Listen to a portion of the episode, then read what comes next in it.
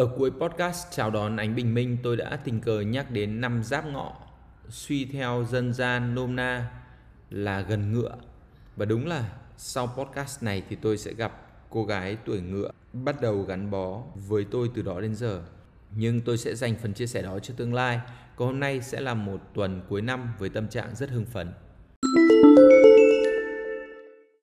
Tuần của Ian Party, tuần của sự tự tin, tuần của thay đổi và đột phá. Có lẽ là đã ở trong vỏ kén quá lâu rồi.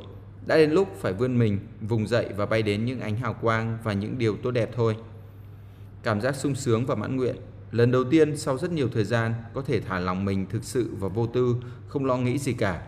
Thoải mái như vậy nên những ý tưởng mới lại xuất hiện một cách tự nhiên. Người giữ lửa, đó sẽ là status tiếp theo trên Face. Đã qua 2 mùa truyền lửa, đã có sự phát triển nhất định, đã có hào khí tuyệt vời. FPT đã có văn hóa tự do và sáng tạo. Ca cộng cũng có thể tạo nên văn hóa của riêng mình. Đó sẽ là một thứ văn hóa mà tất cả mọi người cùng chung sức tạo nên trong từng sản phẩm truyền hình, từng việc làm, lời nói, hành động. Chưa biết nó sẽ có hình dáng ra sao, nhưng nó sẽ rất gây cảm hứng và sẽ tạo nên một dòng chảy sáng tạo không ngừng. Các anh chị giám đốc bộ phận, những người truyền lửa cho những thành viên Ca cộng nghĩ sao? Các anh chị đã sẵn sàng cho một vai trò mới, người giữ lửa. Tuần mới sẽ có một số việc phải làm ngay, ví dụ như email sếp vào sáng thứ Hai, vụ sport meeting và some notes từ cuộc họp thể thao, chuẩn bị present golf. Cũng cần định hình lại một số thứ liên quan đến kế hoạch thể thao năm 2015.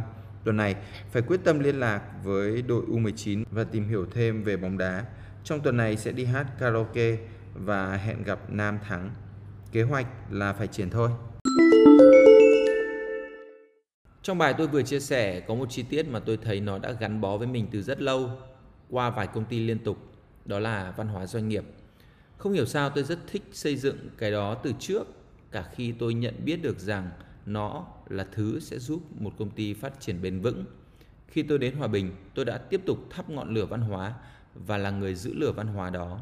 Ở thành phố này, nhiều người sẽ quen thuộc với khẩu hiệu không biết cười, không phải người dạ hợp. Đó là công ty tôi đã gắn bó từ sau khi rời Ca cộng. Có dịp tôi sẽ chia sẻ nhiều hơn. Còn bây giờ xin chào và hẹn gặp lại tại Học để làm người. Tôi là Mạnh Dũng.